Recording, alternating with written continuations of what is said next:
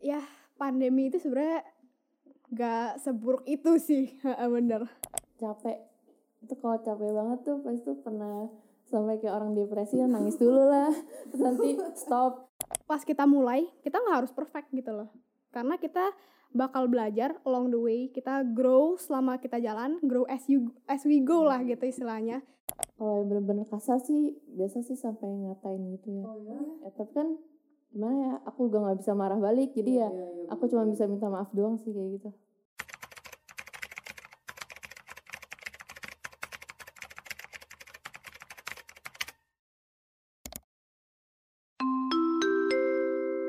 Memasuki dunia digital eksklusif di Spotify.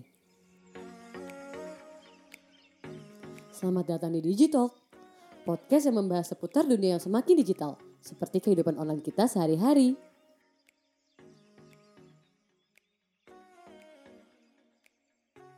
Halo halo halo sobat Digi, kembali lagi di Digital. Kita akan membahas seputar dunia digital. Nah, seperti yang udah dibicarakan pada episode sebelumnya, pada episode kali ini kita akan membahas mengenai bisnis online. Apalagi kan seperti yang kalian tahu bahwa di masa pandemi COVID-19 ini banyak banget nih orang yang kehilangan aktivitas kesehariannya. Jadi, untuk mengisi waktu luang sekaligus menambah penghasilan, akhirnya banyak nih orang yang mulai membangun bisnisnya. Namun, seperti yang kita tahu juga nih, terdapat pembatasan sosial berskala besar, di mana hal tersebut itu tuh nggak memungkinkan banget buat orang tuh bertemu waktu itu ya kan. Terus em, nggak boleh banyak-banyak kegiatan di luar rumah, apalagi juga mengundang orang banyak ke rumah itu juga nggak boleh kan waktu itu. Oleh karena itu, banyak nih yang memilih untuk membangun bisnisnya melalui jalur online. Pandemi COVID ini juga membawa dampak buruk loh bagi perekonomian negara karena banyak banget perusahaan yang nggak bisa berjalan seperti biasanya. Tetapi dengan adanya bisnis online ini membawa harapan bagi banyak orang untuk tetap bisa mendapatkan penghasilan walaupun mereka harus di rumah aja. Orang-orang jadi bisa mengeksplor kreativitas mereka. Terus mereka juga bisa jadi memunculkan ide-ide baru bahkan juga perubahan-perubahan baru. Soalnya kan pasti orang-orang bingung ya pas pandemi itu langsung brok semuanya tutup yang tadinya nggak pernah terbayangkan kafe tutup, restoran tutup, jangankan kafe sama restoran, mall pun tutup waktu itu. Jadi orang pasti bingung. Yang buka cuma supermarket sama apotek. Sedangkan biasanya orang-orang tuh mencari hiburan tuh ke mall belanja gitu kan. Tapi beruntungnya ya, orang-orang ini pada kreatif ya. Mereka tuh semuanya serba di onlinein. Kayak yang udah dibicarakan pada episode minggu lalu, sekolah, kuliah, terus acara-acara semacam seminar. Sekarang namanya jadi webinar karena melalui online ya. Meeting sampai konser juga semuanya dilakukan secara online. Jadi orang-orang yang biasanya mencari hiburan ke mall suka belanja ke mall tuh larinya juga ke online. Aku sendiri pun juga gitu sih. Kalau bosen tuh jadinya lihat-lihat e-commerce gitu kan atau misalkan mau beli apa kebutuhan apa pasti langsung larinya ke e-commerce. Tapi nih ya biasanya kalau udah gitu misalkan yang mau dibeli apa satu cuman lihat-lihat lihat-lihat lihat-lihat. Jadi karena asik lihat-lihat jadinya barang yang tadinya nggak mau kebeli jadi dibeli. Hehe. Jadi bisa dilihat banget dong ya pastinya pasar di bisnis online itu tinggi ya. Walaupun kadang kita takut ya mungkin karena kalau online kan kita nggak bisa pegang bahannya secara langsung kalau mau beli baju atau nggak bisa nyobain juga bajunya muat atau enggak Terus kalau untuk makanan kan kita nggak bisa nyicipin, nggak bisa ngerasain secara langsung. Tapi bisnis online ini cukup memudahkan loh. Karena penjualnya bisa melakukan produksinya dari rumah. Terus transaksi antar penjual dan pembelinya juga bisa dilakukan secara online. Bahkan barangnya pun langsung dikirim dan langsung sampai di depan rumah kita gitu kan tanpa mengharuskan penjual dan pembelinya untuk bertemu. Jadi walaupun begitu, Bisnis online ini merupakan sesuatu yang dibutuhkan oleh masyarakat banyak, apalagi di kala pandemi seperti ini. Terus ada nih data dari Exabyte. Data tersebut menunjukkan terdapat kenaikan jumlah orang yang berbisnis online. Kenaikannya cukup banyak loh, hingga 38,3 persen dibandingkan tahun 2019. Jadi ini tahun 2020 ya, dibandinginnya sama tahun 2019.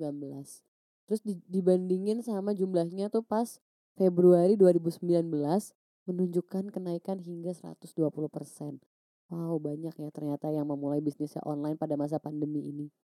Dilansir dari Kumparan, Bank Indonesia juga menyebutkan nih bahwa diperkirakan omset 4 perusahaan e-commerce terbesar di Indonesia tembus sampai 429 triliun rupiah pada tahun 2020. Oh my god, jadi omset ini nih ternyata lebih besar dua kali lipat dibandingkan dengan tahun 2019. Jadi tahun 2019 tuh omsetnya sekitar 201 triliun rupiah dan naik di tahun 2020 menjadi 429 triliun rupiah. Banyak ya. Dilansir dari Kontan, Badan Pusat Statistik menyebutkan bahwa penjualan online melonjak sampai 320 persen. Ini pada bulan Maret loh, pada bulan Maret 2020. Terus lonjakannya itu semakin tajam pada bulan April 2020 tercatat meningkat hingga 480 persen dari bulan Januari 2020 dari situ aja kita udah bisa lihat ya peluang dari bisnis online itu sendiri. Udah gitu bisnis online ini bisa dilakukan oleh siapa saja. Gak memandang gender, jadi laki-laki boleh, perempuan juga boleh. Gak memandang umur, mau dari anak SMP, anak SD sampai yang udah tua juga boleh. Dan juga gak memandang status sosial. Pantas saja ya banyak yang tertarik untuk menjalankan bisnis online ini. Nah, bersama aku sekarang udah ada nih dua pembisnis keren yang baru saja memulai bisnis mereka di kala pandemi ini. Walau usia mereka ini bisa dibilang masih tergolong usia remaja ya. Cuman mereka ini hebat banget loh. Mereka bisa membangun bisnis mereka dari awal, dari nol, sampai sekarang bisnisnya udah berjalan dengan lancar dan udah lumayan dikenal sama orang-orang. Nah yang pertama itu kita ada Sharon. Sharon ini dia mempunyai bisnis online namanya tuh at peppermint cake. Terus yang kedua itu ada Stephanie. Stephanie ini dia punya bisnis online namanya at the time label. Aduh keren-keren banget deh ini pokoknya. Biar nggak penasaran mereka gimana sih cara mereka menjalankan bisnis mereka. Apa aja sih yang perlu dilakukan untuk bisa membuat bisnisnya itu berjalan dengan lancar. Langsung aja yuk kita tanya-tanya yuk Sharon sama Stephanie-nya. Halo Sharon, halo Stephanie. Hai. Boleh dong dijelasin dulu nih. Apa sih usaha yang kalian geluti ini? Boleh mungkin dari Stephanie dulu. Oke, halo jadi um, usahaku Titam Label. Jadi sebenarnya kalau misalnya di industrinya sendiri ini tuh termasuknya ke fashion, aksesoris dan lifestyle. Nah, Titam Label itu sebenarnya online base shop yang memproduksi barang-barang yang berasal dari leftovers fabric atau kain sisa. Jadi aku tuh produknya termasuk upcycled products di mana semua produk aku itu aku buat uh, bahan bakunya itu dari kain perca atau kain sisa gitu. Dalam bentuk kalau misalnya aku sendiri sampai sekarang produknya itu ada scrunchies, tote bag, uh, sama semacam kayak phone bag gitu. Untuk sekarang sih baru itu. Mungkin ke depannya bakal ada penambahan kategori lagi. Gitu sih. Kalau Sharon gimana Sharon? Uh, kalau aku bisnis yang aku gelit, geluti itu bisnis kue online. Jadi aku tuh terima custom cake yang biasa tuh dibuat hamin satu. Jadi tuh nggak uh, kuenya tuh bukan kayak bakery yang bisa ready stock itu. Hmm. Terus uh, kalian atas dasar apa sih uh, membangun usaha ini? Jadi kayak ada ide dari mana gitu? Dari siapa dulu nih? Oke, boleh. Kamu dulu. Oke. Jadi waktu itu awal awal-awal banget pas pandemi lagi um, baru muncul di Indonesia sekitar bulan April sampai Mei gitu. Aku kan waktu itu baru banget lulus SMA. Terus saat itu tuh lagi nggak ada kegiatan, jadi setiap hari kerjanya cuman di rumah scrolling handphone dan waktu itu TikTok tuh lagi booming banget tuh. Nah, abis itu pas aku lihat di FYP kok uh, ada nih orang luar yang buat scrunchies dan ternyata viral. Terus aku mikir, wah di Indonesia nih belum banyak nih yang jual scrunchies pada saat itu. Aku mikir kayak, oh berarti marketnya tuh masih gede dan peluangnya masih oke okay banget. Jadi waktu itu uh, aku lagi kepikiran buat bikin clothing line awalnya sebenarnya. Terus aku tiap hari kan uh, ke workshop nih, workshopnya punya papa mama aku, kebetulan punya konveksi juga. Hmm. Nah, jadi awal-awal pas lagi mau milih bahan, aku lihat kok tumpukan bahan sisanya banyak banget berkarung-karung. Terus aku mikir, ah ini kayak daripada kita develop barang baru yang butuh waktu lama, terus kayak sourcing kain segala macem aku kepikiran oh ya udah kalau gitu kayak scrunchies masih oke nih marketnya di Indonesia. Terus karena banyak banget bahan sisa kalau misalnya kita bikin jadi dress ataupun baju kan butuh banyak banget kan. Nggak mungkin bisa pakai bahan sisa itu kita jadiin baju. Terus aku mikir oh ya udah gimana uh, kita combine aja nih ide pakai bahan sisa sama uh, scrunchies yang kayaknya masih oke banget nih masih viral nih di luar negeri. Soalnya kan waktu itu juga lagi marak-maraknya sustainable gitu-gitu Oh, iya. kan yang kayak ngurangin uh, limbah gitu. Jadi aku mikir ya udah kita gabungin aja dua ide ini di satu produk di time label kayak gitu awalnya. Berarti untuk bahan sisanya itu kamu dapetnya dari? Ah kalau bahan sisa itu awalnya banget itu dari konveksi aku sendiri. Jadi emang kan em, kebetulan konveksi aku itu dia baju pesta anak. Jadi bahan-bahan yang kayak satin gitu itu udah biasa banget dan itu sekali potong kan kalau misalnya konveksi kan banyak ya langsung kayak bertumpuk-tumpuk dan sisanya tuh banyak banget. Nah tapi setelah beberapa bulan itu bahan tuh udah mulai habis kan. Jadi aku mulai partneran sama konveksi lain untuk olah Oh. limbahnya mereka. Sama aku beli dari beberapa toko kain lokal ya. Aku cari tuh aku nanya ada nggak bahan sisa? Biasanya tuh mereka nggak pernah pajang di Hmm, display. hmm, jadi hmm, hmm. pajang itu yang satu roll satu roll nah tapi tuh kendalanya sebenarnya kalau misal kita beli bahan sisa dari pedagang gitu itu banyak kan barang-barangnya tuh ada defectnya gitu. Jadi kayak ada yang ada Oh. noda ada yang robek dikit. Cuman menurut aku itu apa ya? Itu artnya sih art of Iya, upcycling tuh benar, itu. Kayak gitu sih.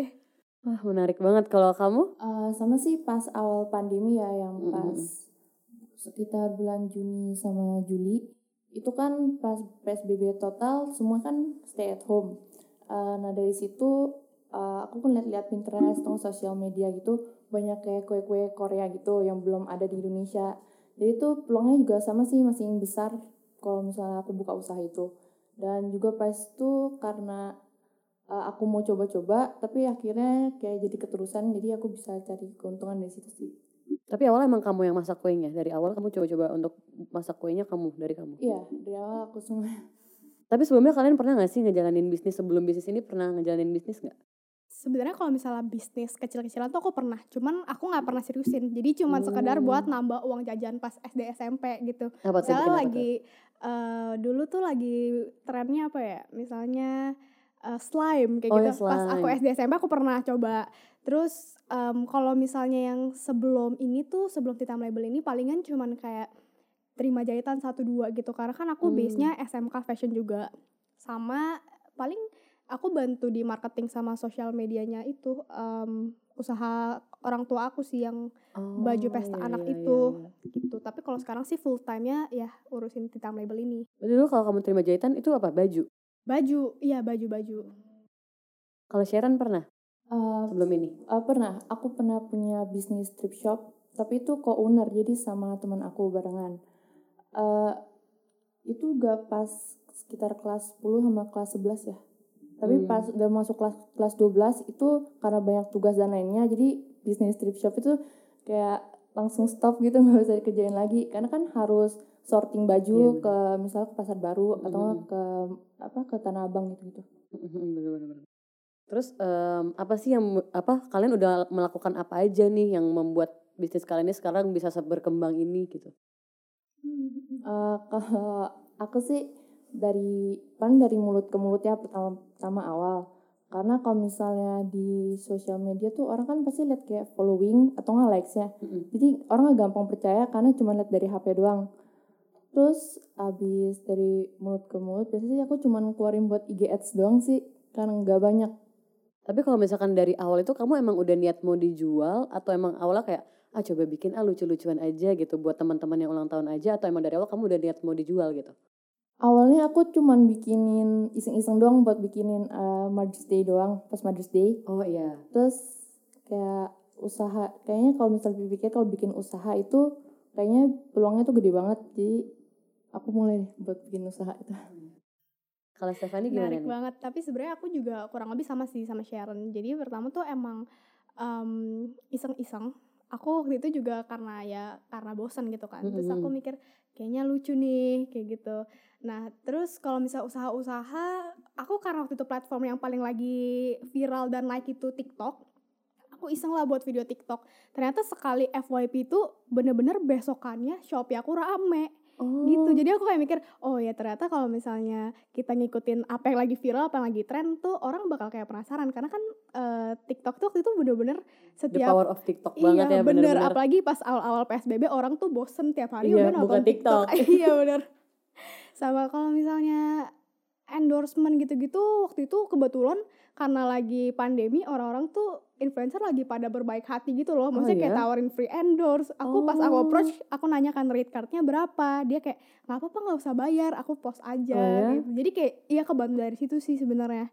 Sama Iya pertama TikTok. Karena TikTok eh, lagi rame banget orang-orang jadi termasuk influencer pun lihat TikTok aku gitu video aku. Jadi ada yang approach mau beli tapi end up aku kirimin kayak gitu. Jadi kayak Oh. ya pandemi itu sebenarnya gak seburuk itu sih. Bener. Tapi kamu termasuk sering endorse gak sih? aku termasuk em, lumayan. Soalnya aku merasa kalau misalnya kita keluarin produk baru yang misalnya sekarang scrunchie eh, bulan depan aku mau keluarin tote bag yang marketnya tuh udah agak beda. Jadi menurut aku kayak kita mesti approach juga orang yang bisa mewakilkan produk ini gitu. Jadi kalau untuk endorse endorse kayaknya mungkin sebulan minimal satu kali sih Boleh dong mungkin di spill dikit kayak ada gak sih yang rate-nya paling tinggi tuh kamu pernah dapat berapa? Kamu pernah endorse orang tuh rate-nya paling tinggi tuh berapa? rate paling tinggi aku aku aku tapi nggak spill nama ya, aku nggak spill apa-apa. rate eh, di angka duaan dua jutaan 2 jutaan? Ha, ha, Itu untuk?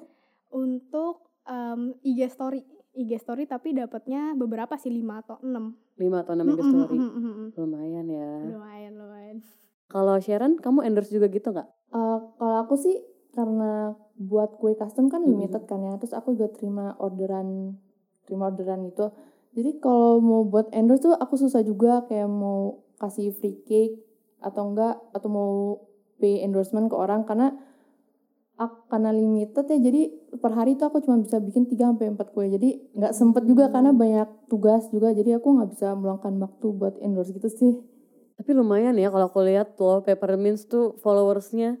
Oh, karena pas itu kalau nggak salah aku bikinin satu buat kayak K-pop fans gitu. Nah, terus Uh-huh. dia tuh post di Twitter. Oh. Nah, Twitternya itu kan kayak terus fan account gitu kan ya. Jadi tuh viral di antara anak-anak K-pop sih.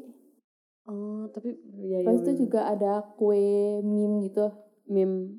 Oh iya, ha. Meme gitu. Terus ada di Twitter juga ada kayak account makanan gitu. Masuk ke Twitter Ya, juga. terus tuh lumayan viral sih situ. Jadi followers ya. aku bener-bener naik gara-gara itu semua. wow Sosial media emang bener-bener. Terus eh, kenapa sih kok milihnya lewat eh, apa jualannya online? Nggak nggak berniat buka toko gitu? Eh, karena pertama kalau misal buat buka toko itu harus ada uang sewanya, uang karyawan gitu kan ya. Kalau misalnya online kan kalau misal bisa di handle sendiri lebih nggak keluar banyak biaya produksi ya.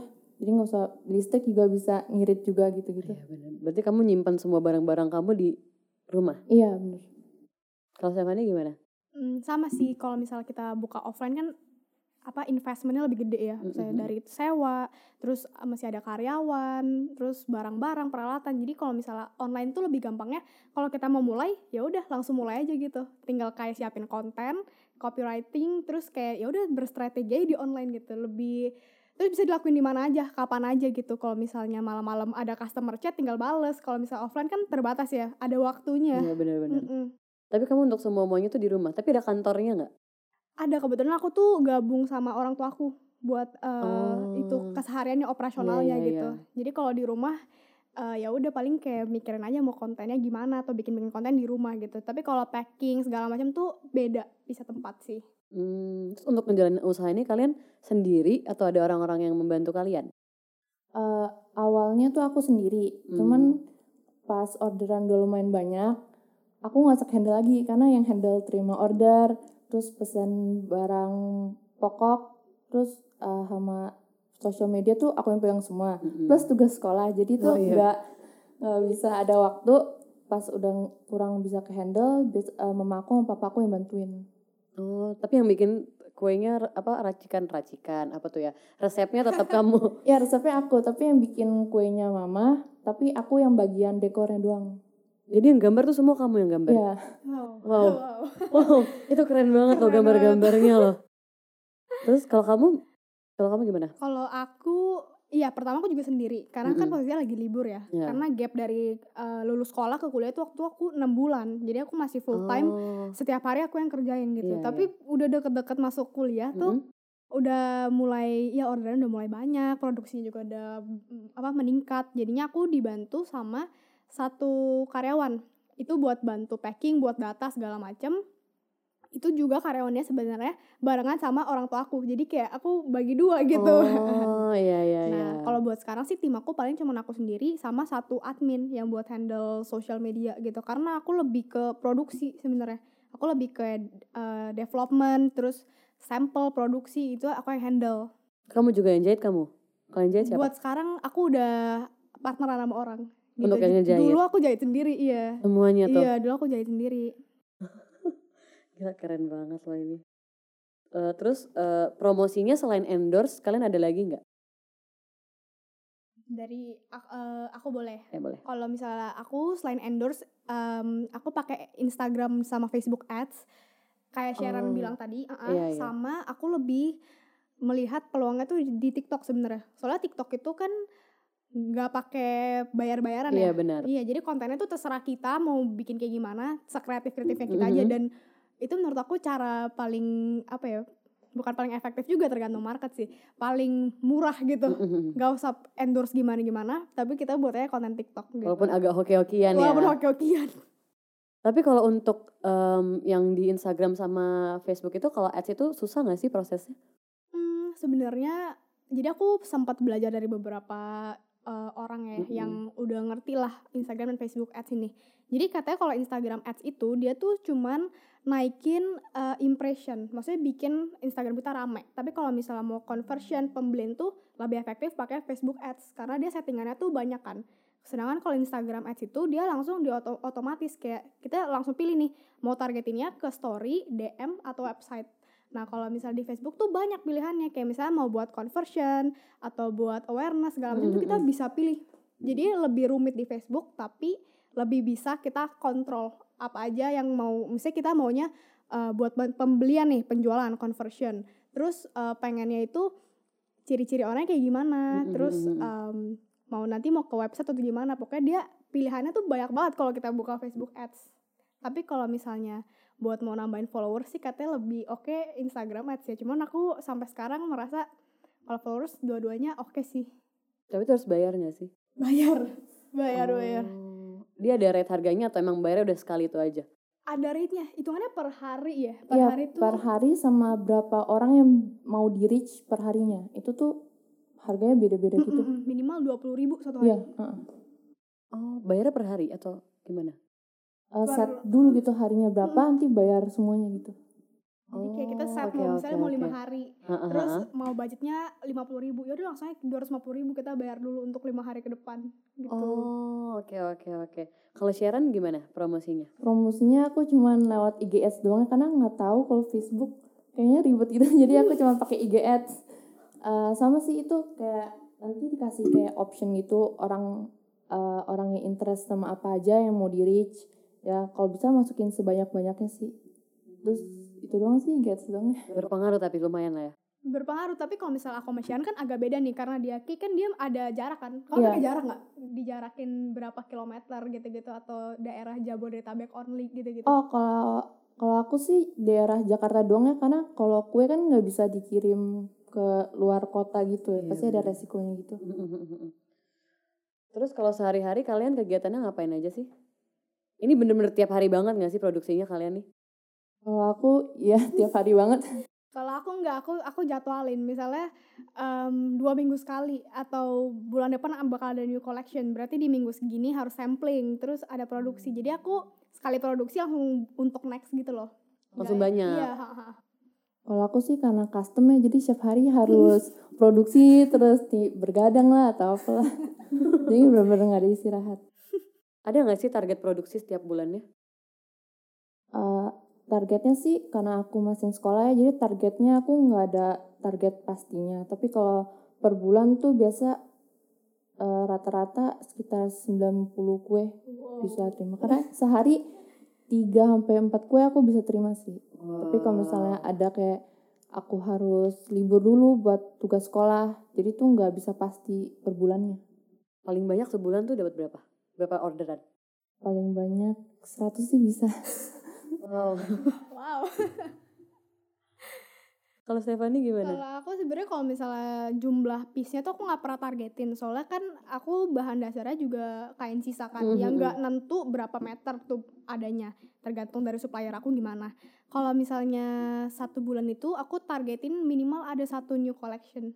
Tapi sekali new collection itu mungkin kuotanya sekitar 200-an. 200-an tuh dibagi berapa warna ya? Biasa Hmm. 8 warna gitu. Jadi satu warna cuman kurang dari 40 lah per piece-nya. Kamu nih ready stock atau PO sih? Aku ready stock. Oh ready stock. Berarti emang udah bikin-bikin bikin-bikin dulu ya. Kalau Sharon Hmm, kalau aku eh, minimal kayak berapa bulan hamin berapa gitu maksudnya? oh, minimal tuh hamin 4. Tapi itu aku open order itu sebulan sebelum bulan itu. Jadi misalnya, jadi misalnya Oh. aku sih bukanya per setengah bulan gitu ya. Jadi misalnya tanggal 15. Mm-mm. Aku tuh buka untuk slot tanggal 15 bulan eh slot buat bulan depannya. Hmm, kalau aku lihat sih yang April udah full ya. Iya. Itu kalau misalkan gitu udah dapat berapa orderan tuh berarti? Kalau buat bulan April ya. Bulan April berarti bulan ini ya? Iya. Aku kan cuma buka setengah bulan ya karena sebelumnya tuh aku libur sebulan buat ujian. Mm-mm. Jadi tuh berapa ya bisa em, 40 40 sih sekitar gitu. Paling gede kue kamu berapa sih diameternya? Paling gede diameter 20. Oh, diameter Tapi 20. itu satu tingkat doang nggak bisa dua tingkat. Oh iya iya iya. Em, terus em, kalian tuh dari awal nargetinnya ada nggak sih target pasarnya kayak ini eh, untuk anak remaja nih atau untuk em, orang dewasa, orang tua atau gimana? Ada nggak sih targetnya? Eh, kalau aku targetnya sih eh, ke remaja ya, Remaja sama ya. paling ke ibu-ibu gitu. Oh, ibu tuh sering beli kue ya? Iya, soalnya ibu-ibu eh, apa sih beli kue biasa tuh buat anaknya atau enggak buat anniversary mereka. Dan itu bener-bener biasanya tuh kebanyakan ibu-ibu yang pesan. Oh ya? Oh, malah justru ibu-ibu ya. Padahal gambarnya tuh gambar-gambar lucu-lucu gitu, Among Us gitu-gitu kan. Karena biasa tuh anaknya tuh yang request gitu, jadi Oh, lewat iya, iya, mamanya, terus tuh mamanya ke aku gitu. Bener bener bener. Kalau Stefani Kalau gimana? aku sebenarnya aku targetinnya tuh eh, remaja sih, remaja yang seumur umuran aku sama Sharon lah. Soalnya kan pertama dari TikTok tuh. Nah tapi awal-awal tuh yang bantu kan circle-circle terdekat ya dari Iya. kakak aku. Nah kakak aku itu kan emang juga industrinya sama nih sama Sharon. Dia cake Mhm. juga kan. Nah teman-teman dia tuh udah yang agak tua tua gitu loh, maksudnya umurnya sampai Oh. 30 jadi 20-an sampai 30-an. Nah terus dari situ dari mulut ke mulut lama-lama aku mikir kok target market aku jadinya yang agak mature ya. Padahal Oh, awalnya aku iya. targetinnya tuh yang muda. Nah karena ada gap itu aku tuh berasa nih beberapa bulan belakangan impressionnya tuh agak menurun. Terus aku mikir kenapa nih? Terus aku kan research research kecil-kecilan ya. Kenapa nih? Aku ternyata baru nyadar pas aku buka insight Instagram yang paling banyak itu followers aku di angka 24 sampai 35 tahun. Nah, terus jadinya tuh mereka apa ya buying powernya tuh gede kan maksudnya mereka kalau misalnya harga berapa itu nggak nggak jadi masalah cuman Iya benar. permasalahannya adalah frekuensi mereka beli barang aku tuh nggak akan sefrekuensinya tuh nggak bakal sebanyak yang target pasar aku kalau misalnya remaja soalnya kan remaja lebih Oh. impulsif ya lihat racun iya TikTok benar, beli racun Lucu Shopee beli. iya. heeh. Sedangkan kalau misalnya yang agak tua-tua tuh kalau misalnya masih bisa berfungsi ya nggak mungkin repurchase terus kayak gitu Bener bener bener bener. Tapi untuk saat ini berarti yang justru yang mature itu yang lebih sering. tapi aku Gitu ya. lagi eh, itu lagi aku lagi proses buat turunin lagi turunin ke yang muda jadi aku sekarang promosinya lebih gencar di TikTok cari influencernya yang anak-anak muda gitu-gitu supaya Hmm. lebih apa ya bisa netral gitu langsung ditekan targetnya lebih yang ke remaja supaya apa yang aku produksi tuh sejalan gitu Oh iya. Ada nggak sih eh, inspirasi kalian dalam membangun bisnis ini? Misalkan kan kayak ada tuh acara, aku pernah lihat kayak ada acara TV gitu yang bikin-bikin kue, yang sama bikin kue-kue gede, wedding-wedding yang kayak atau nggak bebek-bebek gitu atau mungkin kalau misalkan kayak Scrunchy kayak ada series Netflix kah yang ih lucu banget nih kayak 90s gitu-gitu. Ada nggak sih kira-kira? Oh, kalau inspirasi sih aku lihatnya tuh dari Instagram ya karena pas itu baru ada dua cake IG cake Instagram yang menaungi Korean cake atau enggak cake yang lucu-lucu gitu. Dan itu followingnya tuh besar banget. Nah dari situ kan lihat tuh lucu-lucu terus keren-keren kuenya. Korean cake nih awalnya dari mana sih? Eh, maksudnya Dari aku juga bingung kayak tiba-tiba kok boom gitu. Oh, Pencetusnya tuh dari mana? ada satu mungkin ada satu IG ku itu itu gede banget Oh. so nggak bisa sebut nama ya itu gede banget terus mulai tuh bermunculan eh, bermunculan banyak jadi pada ngikut mau ngikut Hmm. gitu-gitu ngikut Soalnya kan kayak sih. boom tiba-tiba aja kayak Iya, ini lucu-lucu banget nih kue-kue. orang juga lihat peluangnya kan gede ya jadi Iya, tuh orang mau iya. ikutan juga kayak mungkin aku bisa juga kayak gitu gitu bener bener bener. sama viral di Twitter tuh langsung Iya. banyak banget yang muncul tuh Kue-kue itu ya. iya Emang Korea tuh lagi in banget lah Iya, sekarang bener, jadinya. Kalau kamu gimana? Ada nggak? Kalau aku inspirasinya sebenarnya hmm, kalau misalnya spesifik tokonya tuh nggak ada karena aku sama kayak Sharon posisinya waktu itu belum banyak yang jual scrunchie gitu. Hmm. Aku waktu itu pertama kali terinspirasi tuh karena yang TikTok aku bilang kayak wah ini orang di luar terkenal banget nih kayak gitu di Indonesia belum ada nih yang seviral ini. Jadinya muncul dari situ terus aku sering lihat-lihat Pinterest. Jadinya aku tahu dari situ oh ternyata di luar tuh banyak loh scrunchie trend ini tuh udah banyak. Kayak ada beberapa toko misalnya boleh ya ini kan internasional nih.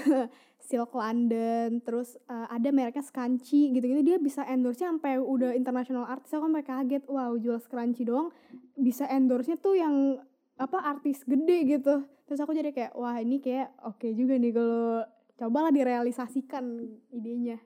Hmm. Terus kalau misalkan order ada minimal minimum ordernya nggak? Atau enggak maksudnya kayak maksimum atau minimum ordernya? Hmm, kalau aku sih nggak, aku satu pun aku layanin gitu. Em, kalau maksimal nggak ada sih, semakin banyak semakin bagus. Nah kalau yang kue nih, kalau yang kue gimana? kalau Ada nggak tuh satu orang misalkan pesen tiga, empat gitu? Iya pernah kayak buat misalnya buat temennya sekaligus tiga gitu di dia langsung pesen tiga tapi karena slot aku per harinya itu limited jadi tuh Hmm. kadang nggak bisa tiga tiga kue itu misalnya dalam satu hari gitu Oh iya iya. mungkin iya. dia mau pisah hari kayak gitu sih paling banyak orang pesen berapa satu orang? satu orang langsung sekaligus gitu Ah, sekaligus pesen sekaligus sih tiga ya tiga. Heeh. Em, terus eh, kan sekarang udah banyak kan kayak scrunchie banyak, kue sekarang banyak. Eh, menurut kalian apa sih yang bikin bisnis kalian ini lebih unggul daripada yang lainnya? Eh, kalau menurut aku sih karena kue itu nggak pernah out of trend ya dan kalau misalnya custom pun tuh suka-suka mereka gitu jadi tuh nggak nggak bakal gimana ya pasarannya tuh nggak bakal menurun gitu Kalau kamu? Kalau aku sebenarnya yang aku mau tonjolin itu kalau scrunchie kan sekarang udah banyak banget ya. Maksudnya kayak persaingan pers- persaingan scrunchie itu udah lumayan. Tapi yang mau aku tunjuk tunjukin di sini tuh sebenarnya lebih ke value-nya, value upcycle-nya gitu. Jadi walaupun ini bahannya tuh bahan sisa, bahan bekas yang mungkin pas aku beli pertama kali itu ada noda atau ada robekan, tapi aku tuh bener-bener eh, utamain kualitasnya. Jadi aku cari kain yang paling eh, baik nih kualitasnya misalnya aku pakai satin. Aku cari satin yang grade-nya paling bagus yang premium halus gitu-gitu. Tapi eh, juga itu semua sebenarnya bahan sisa loh gitu. Jadi aku pengen tunjukin kalau misalnya bahan sisa itu nggak selamanya jelek atau nggak selamanya harus langsung buang gitu. Jadi bisa di reuse gitu sih yang sampai sekarang aku merasa sebenarnya ada waktu itu yang tiba-tiba muncul juga nih kayak upcycle upcycle cuma aku mikir oh nggak apa-apa yang penting kita edukasi marketnya supaya mereka ingatnya kalau upcycle tuh titam label gitu Oh, oke oke oke. Terus kalau bicara soal hambatan nih, hambatan-hambatan apa sih yang kalian alamin selama menjalani bisnis ini? hmm, hambatannya sih banyak banget Apa dari tuh boleh diceritain? misalnya customer yang lumayan kasar terus atau enggak Hmm. misalnya kesalahan aku buat miss order mereka itu sih yang bikin stressful sih itu sih hambatannya Gimana tuh kalau customer kasar tuh biasanya tuh dia gimana? Hmm, kayak misalnya, ya misalnya aku kan buka open order tanggal 15. Mm-mm, Aku udah udah di update di story, udah taruh di bio. mm-mm. Terus kalau misalnya orang chat WA aku, aku juga langsung kasih yang automatic chat. Nah tapi tuh mereka tuh suka kayak pesennya tuh nggak nggak langsung gitu kan. Jadi kan kalau misalnya mereka pesen misalnya tanggal 16-nya, tanggal 17-nya, pasti kan ada beberapa slot yang udah full book gitu kan.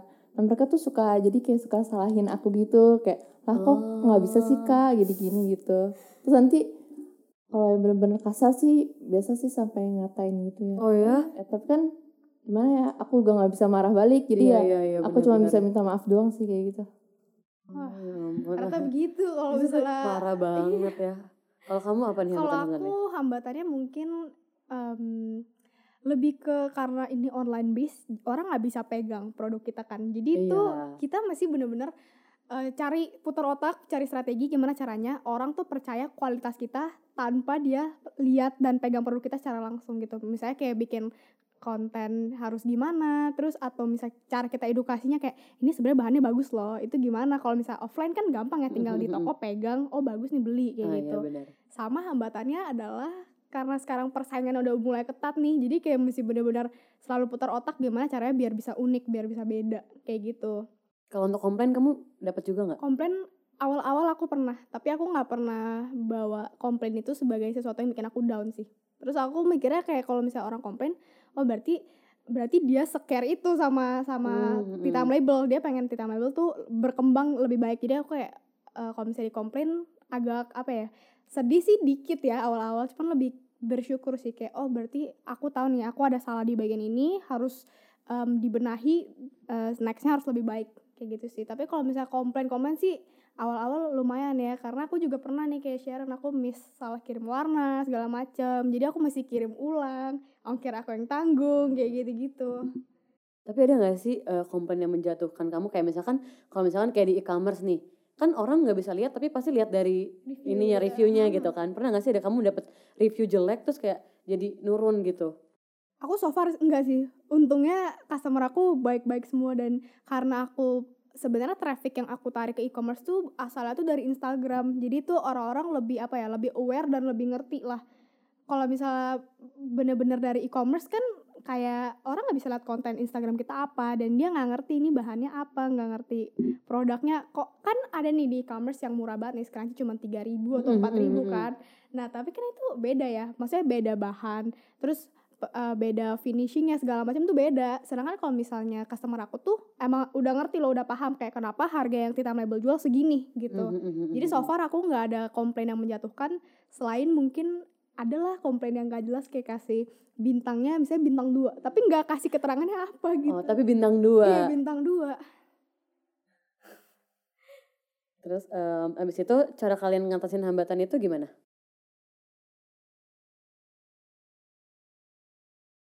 Aku sih cuman deal with it aja ya. Pasti kan gimana ya, nggak semua orang suka produk kita. Ada yang suka, ada yang enggak. Jadi ya yaudah. deal with it bener pernah nggak sih kayak misalkan kayak aduh gue yang salah nih aku yang salah nih terus kayak ngasih lah entah bonus atau apa gitu Oh iya pernah. Kalau dari aku yang salah ya, aku tuh biasa suka kasih eh, refund berapa persennya dari kuenya dia. Kalau memang itu kesalahan aku ya. Cuman kalau misalnya pure kesalahan dia atau enggak dia minta revisi, itu aku nggak nggak tanggung jawab sih buat itunya. minta maaf aja ya Iya. kalau Stephanie gimana? Kalau aku aku nggak pernah refund sih sebenarnya. Soalnya kan aku barangnya juga barang kecil ya. Aku paling biasa kalau nggak kasih bonus kasih voucher diskon untuk next purchase. Gitu sih. Oh. sama aja tet- tetap minta maaf dulu pertama kali. benar-benar Em, terus em, menurut kalian nih kan kalian menjalankan bisnis online. Peluangnya tuh menurut kalian sebesar apa sih bisnis online ini? Bagus nggak sih peluangnya? Menurut aku sih peluangnya sangat besar banget ya. Karena eh, zaman sekarang orang tuh pasti punya sosial media dan selalu tuh pantengin HP 24 over 7 ya. Jadi peluangnya tuh lumayan besar.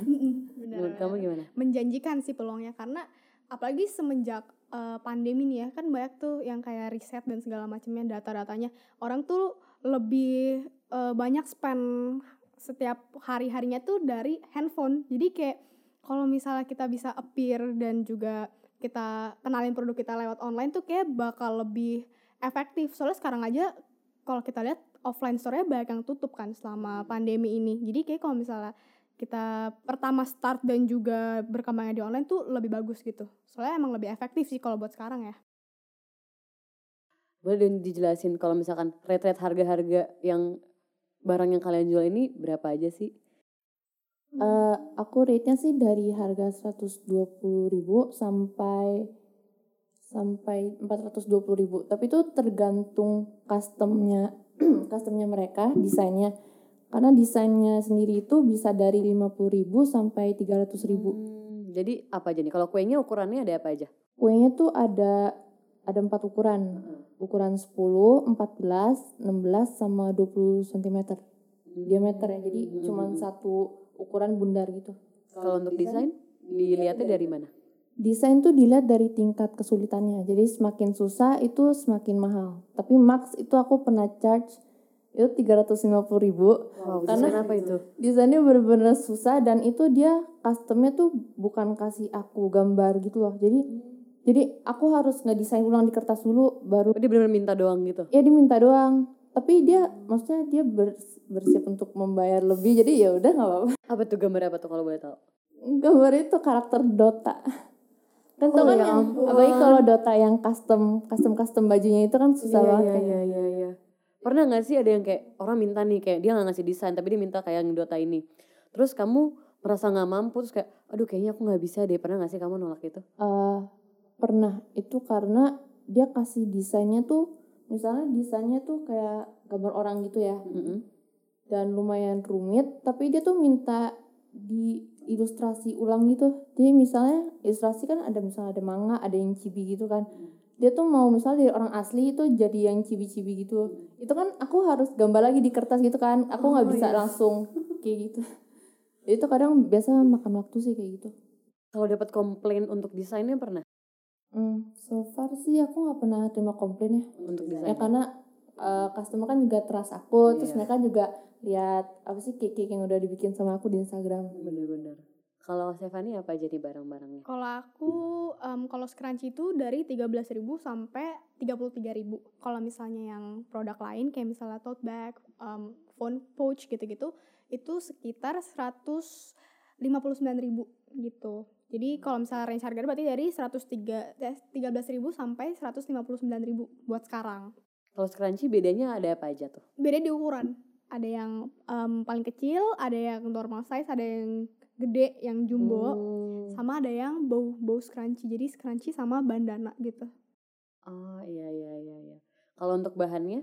oh bahannya juga beda-beda Eh, cuman aku samain harganya soalnya eh, range-nya kurang lebih sama sih Mm-mm, ada yang satin terus ntar special edition biasa velvet gitu-gitu jadi kalau misalnya bahan aku lihat kalau di supplier ada bahan sisanya apa ih lucu nih Oh, aku beli iya, iya. buat special edition gitu Tapi harganya sama. Harganya sama. Cuman ukuran kalau ukurannya beda Mm, ya. kalau ukuran aja Kalau untuk tote bag, terus phone itu phone pouch, phone pouch itu kamu jahit sendiri juga? Itu aku nggak aku ada vendornya juga tapi kalau buat Oh. sampling gitu-gitu trial and error itu dari aku dulu pertama baru sampel finalnya aku kasih ini aku maunya kayak gini buat persis kayak sampel aku Hmm. kayak gitu Tapi kalau untuk phone pouch sama uh, tote bag itu bahannya bahan baru atau gimana? itu bahannya juga em, jadi gini kalau misalnya yang phone pouch itu kebetulan itu semua bahannya bahan sisa jadi emang berbagai warna dan berbagai jenis. Nah challenge-nya itu pas nanti photoshoot nih. Pas foto katalog nih banyak banget. Terus kalau misalnya em, udah sold out kan nggak bisa restock ya. Jadi kalau misalnya mau ada barang baru foto lagi foto lagi kayak gitu. Kalau untuk foto gitu kamu biasanya nyewa fotografer atau kamu foto sendiri? aku foto sendiri sih sampai sekarang. Soalnya kalau misalnya saya fotografer itu kayak mahal banget soalnya banyak banget kan barang-barangnya jadi aku sampai sekarang masih foto sendiri sih cuman kalau misalnya lagi ada special edition misalnya buat campaign atau apa baru aku eh, collab sama fotografer tapi sampai sekarang fotografernya paling cuman kayak teman-teman aku sih belum ada Hmm. yang bener-bener profesional banget ya Kalau untuk collab kalian pernah gak sih kayak sama mungkin artis atau selebgram gitu pernah nggak? Uh, aku sih nggak pernah ya. Pas tuh ada yang pernah DM, dia mau pesen. Cuman dia pesen tuh hari Hamin satu atau enggak hari H kalau nggak salah. Jadi tuh aku nggak bisa accept juga dong, karena tuh bener-bener dia pesennya agak sore ya buat malamnya. Jadi tuh aku nggak bisa buatin dia. Oh dia apa? Selebgram atau? Eh ya selebgram. Oh. Kalau kamu pernah collab Aku sama? pernah collab. Kalau sekarang aku collabnya itu pernah sama ada satu illustrator gitu ya. Hmm. Itu bikinnya scrunchy tapi bedanya tuh aku bikin bordiran patternnya itu didesain sama dia. Kayak gitu. Jadi special edition Oh, juga. Iya iya iya. Mm-mm. iya. Sama sekarang sebenarnya ada ongoing tapi masih proses sih beberapa collab yang untuk ke depannya. Hmm, Gitu. Kalau collab tuh biasanya gimana sih? sistemnya ya kalau Mm-mm, misalnya sistemnya sebenarnya beda-beda kalau yang lagi aku progres ini dia pengen em, pembagiannya tuh 60-40 tapi kalau yang dulu tuh cuman beberapa persen karena semua produksi dari aku gitu. Produksinya aku jadi dia Hmm. bener-bener cuman ngedesain. Kalau misalnya yang on progress ini kebetulan dia juga fotonya muse-nya dia. Terus em, nanti dia promosiin di Instagramnya beberapa kali gitu-gitu. Jadi eh, tingkat pembagiannya tuh tergantung apa kesepakatan. Nanti kayak porsinya siapa yang lebih lebih banyak kerja gitu selama collab ini Kalau collab itu selain desain apa bentuknya? selain collab desain paling em, apa ya mungkin lebih ke ide kali ya kayak aku pengen bikin ini nih kamu setuju nggak terus aku jadi mikir modelnya gitu ya? iya jadi muse juga bisa jadi muse Oh. buat misalnya campaign apa aku mau pakai Oh, iya, muse iya. dia kayak gitu Kamu pernah ngejalanin campaign? Campaign aku pernah sekali. Itu untuk collection yang tote bag itu yang namanya Pigments uh, campaignnya. Jadi waktu itu aku pakai tapi ini bukan bukan muse selebgram ya. Jadi aku pakai Hmm. muse itu um, modelnya tuh vitiligo. Jadi dia um, ada vitiligo di badannya tapi dia cantik banget sih menurut aku. Dia cantik banget dan unik banget Oh. gitu. Benar-benar positif aura gitu. Kan kadang-kadang orang ada yang insecure kan. Kayak aduh kulit gue kayak gini. Hmm. tapi dia bener-bener kayak confident. Jadi aku kayak suka banget. Soalnya waktu itu campaignnya kebetulan juga aku pengen kasih tahu kalau misalnya all skin tone dan semua kondisi kulit tuh cantik kayak gitu. Terus aku grateful banget ketemu model ini karena gila cocok banget nih sama campaign ini. Itu campaign itu berhasil em, kamu berhasil mendapat pemasukan lumayan nggak dari campaign itu? lumayan sih karena kan waktu itu em, jumlah produk aku tuh pokoknya sampai sekarang tuh udah sekitar 60-70% kejual gitu. Itu produknya tote bag yang maksudnya Iya, agak iya. Kalau di market aku mungkin pada kaget ya kayak aduh biasa scrunchie 17 ribuan tiba-tiba Mm-mm. tote bag wah Tote bag. 159 ribu gitu Tapi banyak tuh yang minat. banyak banyak terus pada kayak wow keren banget campaignnya keren- suka banget support banget kayak gitu jadi aku kayak wah ya udah bagus deh Kamu campaignnya pakai apa? Lewat mana? waktu itu aku campaignnya lewat photoshoot sih di Instagram aku Terus di-post ke Ah, ah, ah, Instagram. ah, ah. Terus em, ada nggak sih eh, saran kalian untuk mungkin yang dengerin podcast ini nanti yang mau membangun bisnis lewat online? Eh, saran aku sih tetap positif aja. Mis- walaupun misalnya dari awal nggak ada yang support atau ada yang remehin, itu tetap pada pendirian diri sendiri sama tujuannya. Karena kalau misal usaha tuh kan pasti ada hasilnya ya. Dan kalau punya usaha tuh harus niat, nggak usah setengah-setengah. Jadi tuh kalau misalnya berusaha tuh pasti nanti ada titik terangnya kok nanti. Setuju banget setuju banget. Mungkin aku tambahin dikit kalau misalnya menurut aku buat yang mau mulai bisnis online mulai aja. Maksudnya jangan terlalu planning tuh penting ya. Maksudnya kita planning nih ntar ke depannya bagaimana tapi jangan terlalu kita pikirin sampai ruwet banget lama-lama nggak mulai-mulai kayak gitu. Terus em, harus apa ya clear aja clear to your goals clear to your vision. Terus em, harus persisten ketika kita Oh, iya. jalanin. Mm-mm. karena emang ujiannya banyak sih. Maksudnya kayak pasti sering banget mau mundur mau udah loh capek banget. Tapi ya pokoknya pokoknya jangan jangan apa ya jangan stop coba terus. Dan menurut aku pas kita mulai kita nggak harus perfect gitu loh. Karena kita bakal belajar along the way. Kita grow selama kita jalan grow as you as we go lah gitu istilahnya. Soalnya orang banyak banget yang kayak aduh gue harus perfect pas launch pertama gitu. Tapi nanti pas kita lagi jalan ada hambatan misalnya launch kedua ketiga ada masalah atau apa lama-lama tuh kita down karena kita terlalu strive for perfection ini. Jadi kayak nggak apa enjoy aja enjoy prosesnya enjoy progresnya ntar juga dapat titik terang. Bener kata Sharon ntar dapat titik terang ya. Tapi selama kalian menjalani bisnis ini, apa sih titik terendah kalian tuh? titik terendahnya itu pasti capek itu kalau capek banget tuh pasti tuh pernah sampai kayak orang depresi kan nangis dulu lah. Terus nanti stop nangis. Terus nanti harus kasih apa sih harus orang kan mau ambil kue kan ya. Jadi nanti harus senyum, dulu Senyum. kayak iya makasih kak gitu. Jadi kayak tuker-tukeran gitu. Oh kalau kue ini kamu diantar atau kamu ngantar? oh jadi tuh bisa ada dua sistem. Bisa pick up atau enggak self grab car yang mereka pesan sendiri. Oh, jadi kalau gitu. misalnya kalau aku kan targetinnya tuh ke orang yang ekonominya menengah ke bawah ya, mus Mhm. mostly ya. Jadi tuh kalau bisa di pick up ya kenapa enggak gitu kan lebih irit ongkos karena ongkos tuh kalau misal kirim kue pakai car kan ya harus pakai car itu lumayan mahal jarak terdekat aja misalnya dari rumahku ke Sunter gitu itu bisa 50.000 ribu walaupun emang deket banget juga bisa 25.000 ribu sih Kalau kamu gimana? titik terendah aku tuh yang bikin aku stres banget waktu itu pernah sekali satu batch produksi gagal itu sih. Kok bisa? itu stres banget. Soalnya kan waktu itu aku inget banget nih udah mendekati lebaran. Aku Mm-mm. ganti vendor nih. Soalnya vendor aku tuh lagi libur. Eh, vendor jahit ya. Mm-mm. nah terus tuh mungkin ada miskom apa gimana sama vendor ini. Pokoknya hasilnya tuh nggak sesuai sama ekspektasi aku dan gagal gitu. Kalau misalnya diperbaikin pun kain ini bisa rusak. Ngerti kan kalau misalnya kain yang sampai keluar-keluar gitu? Oh terus iya. aku pusing banget karena satu batch itu gagal. Terus aku jadinya em, ada beberapa yang bisa diselamatkan aku jual tapi kalau nggak bisa aku donasiin. Aku pernah tuh aku pernah donasi ke eh, adik kelas aku juga. Dia waktu itu punya organisasi yang buat nyumbang ke eh, sekolah bukan sekolah sih apa ya ya sobat senyum itu ha nah aku collab tuh waktu itu aku kolaborasi sama dia aku kasih scrunchies scrunchies aku yang sebenarnya masih layak banget cuman kalau misal masuk ke titanium label itu standarnya kurang. Jadi aku aku juga nggak mau kuturin kualitas Oh, dong. Iya, iya, jadi iya. aku kayak pack satu pack itu isinya waktu itu tiga ya kalau aku nggak salah. Aku pack total ada 60 itu buat anak-anak yang bakal didonasiin juga bareng sama organisasinya dia. Jadi aku kayak numpang eh nitip dong nih scrunchies gue buat kan lu mau donasiin ke anak-anak sekolah nih yaudah nih gue nitip aja gitu Mhm, jadi kayak udah lebih baik kita kasih aja donasi ke orang jadi kayak bisa berguna lah Iya, daripada iya, iya, disimpan iya. doang Itu harusnya kamu ngeproduksi berapa tuh waktu itu? itu kayaknya yang gagal lumayan banyak sampai 200-an Mm-mm. Harusnya tapi berapa? harusnya hard totalnya Totalnya semuanya. 300-an atau 400-an pokoknya tuh udah lebih dari setengahnya gagal jadi aku Yang donasi berhasil semua kejual berapa? yang berhasil kejual mungkin 100 sampai 200-an doang dari satu batch itu Ya, iya, iya, Mm-mm. iya.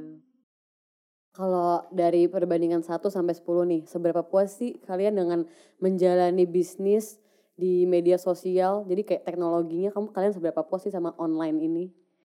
Eh, 9 out of 10 sih hmm, menurut aku sih Worth it eh, worth it banget sih. Karena orang juga melihatnya tuh kayak follow atau nggak like tuh sebagai kayak impulsif gitu.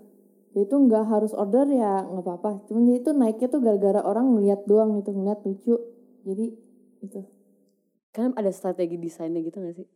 Strategi desain kayak misalnya kayak ah fotonya harus dibikin segini sedemikian rupa biar lucu gitu. Iya itu tuh awal-awal bikin usaha aku tuh struggle banget buat cari kayak apa sih posisi fotonya tuh yang bagus gimana? Karena kan maunya kan kayak niru-niruin Korean kayak gitu kan. tapi tuh nggak angle itu nggak gampang buat cari angle itu. Jadi tuh awal-awal tuh masih kayak beda-beda lighting lah tuh beda aneh-aneh gitu. Tapi kalau sekarang sih udah udah misalnya udah bisa kontrol sih ya. Jadi fitsnya tuh lumayan lebih rapi. Oke, kalau kalau Stephanie gimana nih? kalau aku juga 9 out, out of 10 karena menurut aku apa ya challenge-nya asik sih kalau misalnya online karena tuh setiap hari kita tuh uh, struggle-nya tuh mungkin lebih kayak ke post konten apa nih Mm-mm, terus uh, next collection-nya apa nih gitu-gitu. Jadi kayak seru aja dan bener kata Sharon kalau misalnya online kan bisa follow aja nggak usah beli. Nah growth Instagramnya tuh yang kayak aduh thrilling tapi asik banget nih kalau misalnya lihat followers naik tiap hari kayak wow berarti strategi aku jadi berhasil nih jalan nih kayak gitu. Sedangkan kalau misalnya kita offline menurut aku ya seru cuman apa ya bakal jauh lebih asik dan challenging itu kalau buat aku karena aku umur-umur remaja dan juga suka online shopping. Jadi kayak lebih penasaran aja kayak gimana nih kalau aku yang terjun ke bisnis online. Kalau misalkan aku biasa online shopping doang nih aku beli barang orang. Gimana nih rasanya kalau misalnya aku yang jual barang ke orang? Gitu sih. Kalau kamu ada juga strategi desain atau fotonya gitu? oh kalau strategi foto aku lebih kayak ngikutin itu sih. Aku punya signature tetap ya. Mm-mm. cuman aku juga ngikutin tren karena Korean kayak gini kan lagi bener-bener di mana-mana banget nih terus Iya, iya. orang jadinya kurang lebih Korean style semua terus aku Oke, mikir oh berarti next collection harus Korean style dengan cara fotonya Korean, Korean. gitu Oke deh, oke. Thank you ya sudah meluangkan waktunya. Terima kasih. thank you Oke, tadi kita udah bicara ya sama Sharon dan juga Stefani. Jadi seperti kata Stefani tadi ya, kalau mau bangun bisnis online itu yang penting kuncinya satu, jangan ragu dan mulai aja dulu pokoknya gitu ya kan.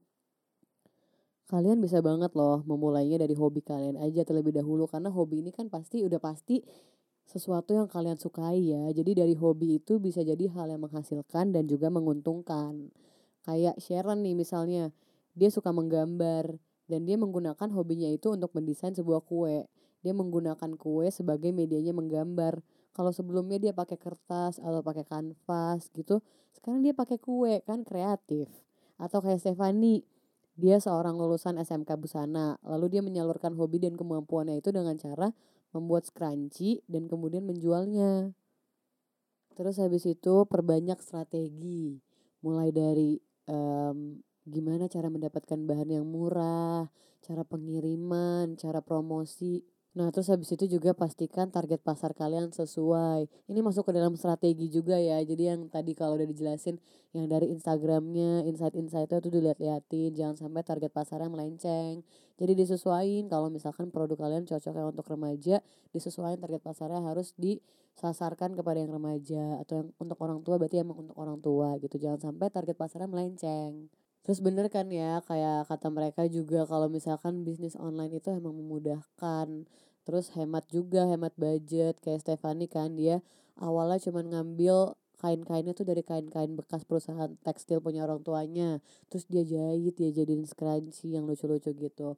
Terus mereka dari awal juga mulai bisnis ini sendiri. Jadi mereka dulu baru um, akhirnya sampai sekarang mereka bisa nge-hire orang untuk membantu mereka menjalankan bisnis mereka ini.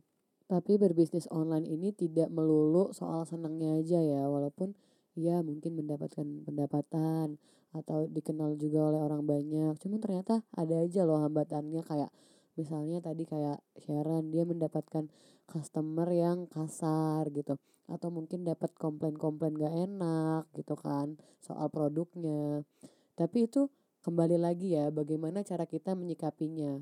Jadi untuk untuk itu di sini juga perlu attitude itu perlu ya. Jadi uh, si pelanggan-pelanggannya ini juga pasti akan senang dan akan mau kembali lagi untuk berbelanja di toko kita itu kalau misalkan attitude kita juga bagus. Gimana caranya kita menanggapi pembeli ya kan. Jadi kalau misalkan kita baik pasti orang-orang juga senang untuk beli lagi di toko kita gitu atau kalau misalkan kita udah sampai di titik terendah kita nih kayak udah aduh males banget jualan online capek apa nyerah aja ya. Jangan jangan berpikir untuk menyerah tapi tambahin lagi strateginya. Kayak bikin desain baru atau bisa juga ngelakuin endorse kayak Stefani. Endorse ke uh, mungkin ke content creator gitu kan untuk mereka posting di Instagram mereka di media sosial mereka gitu kan. Atau kayak Stefani juga boleh melakukan campaign gitu kan. Jadi spread positivity gitu kan. Jadi orang-orang kan akan tertarik gitu loh kepada produk kita gitu. Terus jangan lupa kalian harus ada target produksi nih tiap bulannya. Jadi biar kalian itu nggak kecapean karena kan akan ngaruh ya ke kesehatan kalian, terus ke mood kalian juga. Kalau misalkan kalian kecapean kan nanti jadi males gitu kan takutnya. Jadi usahakan ada target produksi setiap bulannya. Nah, jadi buat kalian nih yang mungkin masih ragu, masih bingung gimana sih mau bangun bisnis online, boleh yuk dicoba yuk. Tapi ingat ya, untuk membangun bisnis online ini kalian harus didasari dengan niat. Karena kalau nggak niat, pasti nanti kalian di tengah jalan bisa jadi malas-malesan. Kalau misalkan, misalkan udah ada komplain buruk, udah ada um, pelanggan yang kasar, pasti kayak ah udah males males. Ah udah stop stop stop gitu kan. Tapi kalau ada niat pasti usahanya bisa berjalan dengan lancar. Ide-ide kreatif tuh pasti juga akan terus bermunculan. Kayak Stefani kan dia awalnya cuma scrunchie tapi lama-lama dia jadi ada phone bag sampai dia juga ada tote bag gitu kan. Terus Sharon. Sharon awalnya cuma buat desain sederhana dia bikin kue tuh awalnya buat Mother's Day. Tapi karena orang-orang melihat karya dia itu bagus akhirnya orang-orang pada minta dia bikinin juga terus akhirnya bisa menghasilkan deh buat dia. Sampai sekarang dia juga bisa nerima gambar yang custom yang susah-susah kayak tadi dia bilang kan karakter Dota. Jadi gitu kita harus niat pokoknya harus diawali dengan niat. Setelah niat kita juga butuh keyakinan nih. Kita harus yakin kalau bisnis kita ini dapat berjalan dengan lancar. Maka dari itu kita harus pintar-pintar nyari ide jualan. Gimana sih caranya biar um, barang kita nih bisa beda dari yang lain. Terus uh, barang apa sih yang kira-kira belum banyak nih di pasaran masih sedikit yang ngejual barang itu kayak gitu. Kalau misalkan udah ada saingan munculin lagi ide-ide baru yang terus dapat menarik orang banyak. Kayak misalnya melakukan collab. Kita uh, misalnya melakukan collab dengan seseorang yang sekiranya dapat membuat bisnis kita ini dilirik oleh orang banyak. Kayak misalkan desainer atau artis mungkin atau content creator kayak gitu loh Jadi itu dia pembicaraan kita di Digital kali ini. Kiranya informasi yang sudah disampaikan di dalam episode kali ini berguna ya untuk kalian yang mungkin mau membangun dan masih ragu untuk membangun bisnis online kalian. Sehabis mendengarkan Digital episode ini, semoga langsung timbul ya tekadnya. Atau buat yang masih ragu, mungkin bisa bulat ya tekadnya setelah mendengarkan podcast kali ini untuk membangun bisnis online-nya. Pada episode Digital selanjutnya, kita akan membahas mengenai fenomena cyberbullying. Menarik banget ya, karena fenomena tersebut kan sering banget tuh ya terjadi. So, untuk mengetahui cerita pengalaman tentang cyberbullying dan juga bagaimana cara menanggulanginya, jangan lupa dengerin ya Digital episode selanjutnya. Sampai jumpa. Terima kasih sudah mendengarkan podcast Digital. Podcast yang membahas seputar dunia yang semakin digital, seperti kehidupan online kita sehari-hari.